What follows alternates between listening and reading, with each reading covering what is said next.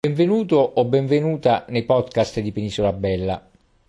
Sono Giuseppe Cocco, divulgatore geografico, ti racconto l'Italia con la guida dei diari dei viaggiatori del Grand Tour, dall'Ottocento ai giorni nostri, e in loro compagnia visito i luoghi narrati, che racconto sul mio blog www.penisolabella.it e con questi podcast. Invito ora quindi a seguirmi nella visita di Gavoi, che è un comune situato a 790 metri sul livello del mare, nella provincia di Nuoro in Sardegna, i cui abitanti sono detti gavoesi o gavoini in italiano e gavoesos in sardo.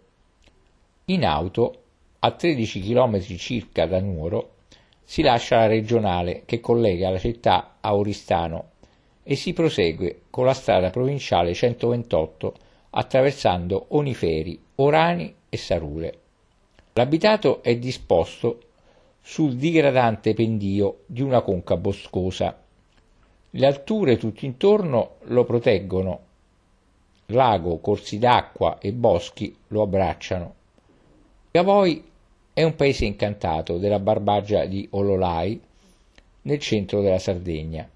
Gavoi era un piccolo villaggio di pastori e di allevatori di cavalli, noto anche per la sua produzione di morsi, speroni e finimenti per cavalli, che venivano venduti in abbondanza in tutti i mercati in giro per la Sardegna da commercianti girovaghi, oltre che di canestri in fibre vegetali. La ritenevano un'arte nobile direttamente tramandata dai progenitori di antichissima origine troiana invitti contro le armi cartaginesi e romane. Si è poi trasformato in un centro di villeggiatura estiva e oggi è anche un borgo ad alta vocazione culturale che ha saputo farsi conoscere al di fuori dell'isola per merito della piacevolezza dell'abitato, molto caratteristico con le sue case di granito a vista, di tipo barbaricino, disposte ad anfiteatro su un pendio digradante verso una conca boscosa a quasi 800 metri di altitudine. Molte di queste case hanno anche caratteristiche balconate lignee. Gavoi, del resto, non è un borgo privo di storia.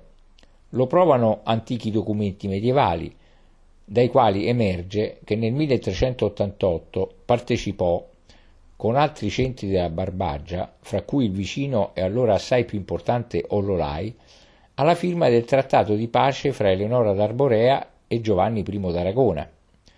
L'abitato di Gavoi così presenta anche qualche edificio storico da vedere, come la chiesa parrocchiale di San Gavino, Proto e Januario, fra le più importanti della Barbagia, alla quale si sale per un vicolo dalla via principale del paese. Ha forme tardogotiche del Cinquecento, con una facciata in cui c'è un bel rosone gotico in trachite e un portale con timpano ricurvo spezzato rinascimentale, mentre la torre campanaria ha tre ordini di archetti e finestre goticheggianti. L'interno è a una navata su archi ogivali, con sui lati una serie di cappelle interconnesse, coperte con volte a crociera costolonate e gemmate, mentre il presbiterio ha volta stellare. Fra gli arredi interni, notevoli le decorazioni a intaglio del battistero ligneo poligonale, realizzato nel 1706, e del pulpito ligneo. Nella parte più alta di Gavoi c'è poi anche un'altra chiesa, quella di Sant'Antioco, con una grande statua lignea settecentesca del santo e numerosi ex voto in oro e argento. In paese, lungo via Roma, c'è anche un museo, Casa Porcusatta, allestito in una bella casa padronale barbaricina che raccoglie una bella collezione etnografica che comprende abiti della tradizione gavoese, giocattoli di una volta, strumenti di antichi mestieri, gioielli ed amuleti in filigrana, stusicali fra cui Sutumbarinu, il tamburo, il tambura, il tamburo che ritma il ballo e il carnevale di Gavoi. Vale anche la pena, scendendo a sud di Gavoi, lungo la tortuosa statale 128, di andare a fare un giro del pittoresco lago artificiale di Gusana, dall'aspetto alpino, alimentato dal fiume Taloro e circondato da fitti lecceti. Le acque sono blu intenso d'inverno, mentre d'estate, a causa di alcune alghe, assumono un colore verde. La sponda orientale è la più pittoresca. Quando il livello dell'acqua, infatti, è basso, si possono intravedere i resti di un ponte d'epoca romana rimasto sommerso con la costruzione del bacino. E nei dintorni del borgo meritano di essere citate le zone archeologiche del Colle San Michele e del nuraghe Logomache, oltre che nella valle del fiume Aratu quattro monumentali menhir detti perdas fittas, ovvero pietre fitte, risalenti a epoca prenuragica, ossia tra il 2000 e il 1800 a.C. I megaliti monolitici sono dislocati lungo il pendio a qualche decina di metri l'uno dall'altro, presso i resti di una tomba de- di gigante. Un altro menhir detto Saperda Longa, un monolite di granito alto 3 metri, è invece situato a breve distanza dalla chiesa campestre di Sa Itria. A Gavoi potrai gustare le prelibatezze locali, come il famoso pecorino fiore sardo DOP, di origine protetta, per cui Gavoi è anche presidio slow food Inoltre il pane da fresa e le patate dolci tipiche e infine i dolci tipici. Altri prodotti tipici sono il grano, l'orzo, i legumi, i vini, generalmente bianchi, vino, le canape, i prodotti ghiandiferi e fruttiferi di ogni genere e in gran numero, e segnatamente i ciliegi, ortaglie in quantità, bestiame e formaggi in abbondanza, anguille e trote che si pescano nelle acque del lago artificiale Cusana, ambedue molto vantate per la grossezza e per il sapore squisito. Infine, apicoltura e cacciagione. Per quanto riguarda l'artigianato, quasi in tutte le case si tessono tele di lino e di canapa, panni, tappeti e bisacce. Insomma, una specie di terra di Bengodi questa di Gavoi, di fine Ottocento, sintetizzata in una coreografia della regione, che si ritrova anche ai giorni nostri. Pertanto la Barbaggia, che una cattiva propaganda elesse a terra di pastori e di banditi, ha e aveva invece le sue ricchezze e i suoi vanti. Inoltre Gavoi è anche un paese di cultura.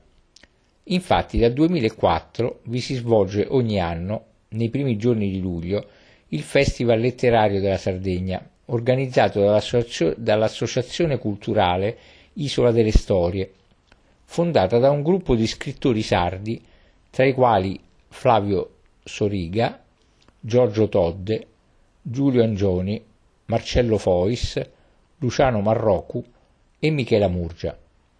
Tra i più convinti sostenitori del festival fu anche il regista Ermanno Olmi, maestro del cinema italiano che partecipò a diverse edizioni del festival, festeggiando perfino i suoi 80 anni nel corso dell'edizione del 2011. Il festival ha acquisito sempre maggiore visibilità e importanza in Italia e in Europa e oggi è considerato uno dei più interessanti ed originali. La presenza dell'uomo nel territorio di Gavoi è attestata sin dal Neolitico, epoca di cui rimangono cospicue tracce come i già citati menhir Saperda Longa e le domus degli Anas di Unia e Istelate.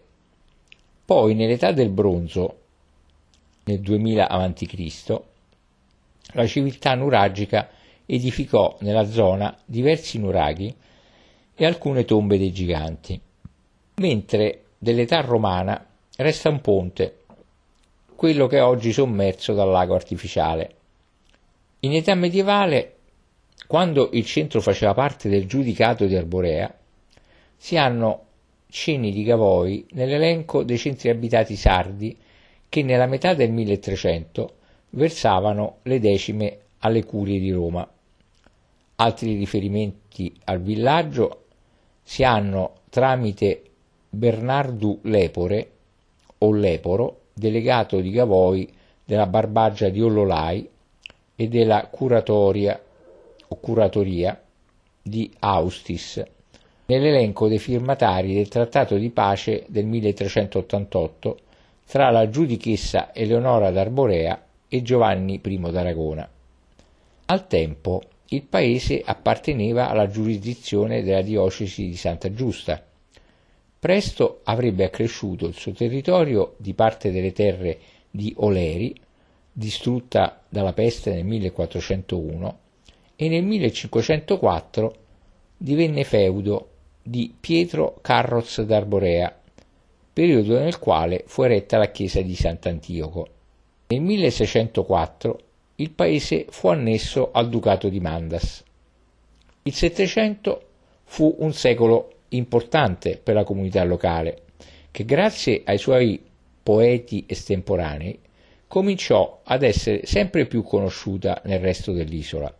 La tradizione orale ha salvaguardato rime di numerosi autori che, nel confronto con quanto tramandato in altre aree sarda, sarde, testimonia la presenza di una produzione artistica corposa ed apprezzata.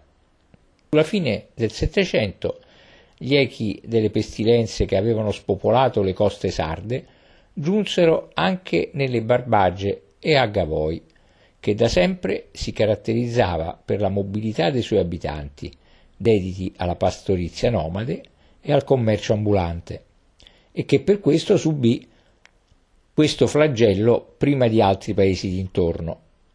Nell'Ottocento la confluenza delle colline a sud-est del paese fu indicata dal generale Alessandro La Marmora, che per conto dei Savoia, nuovi re di Sardegna, esplorava l'isola e ne effettuava rilevazioni geodetiche, come sede ottimale di un invaso artificiale per lo stivaggio dell'acqua potabile, soprattutto proveniente dal fiume Taloro, quello che sarebbe stato il lago artificiale di Usana, il cui progetto pare sia stato fortemente caldeggiato da un tal Piras Gavoese, al tempo medico dei reali a Torino, ma che non ebbe seguito immediato. All'inizio del Novecento, con l'introduzione dell'energia elettrica, il progetto riprese corpo e nel 1926 la società incaricata dello studio e della realizzazione acquisì un intero quartiere di Gavoi per stabilirvi i suoi uffici, iniziando poco dopo le operazioni che si sarebbero concluse in via definitiva solo dopo la seconda guerra mondiale. Gavoi infine era al tempo conosciuta per l'attività dei Zillonarzos, ambulanti che vendevano i prodotti del paese come orbace, coltelli, finimenti, selle, tamburi ed il formaggio fioresardo. Nel dopoguerra Gavoi ebbe anche un intenso sviluppo nelle attività tradizionali della pastorizia, dell'artigianato e delle produzioni alimentari.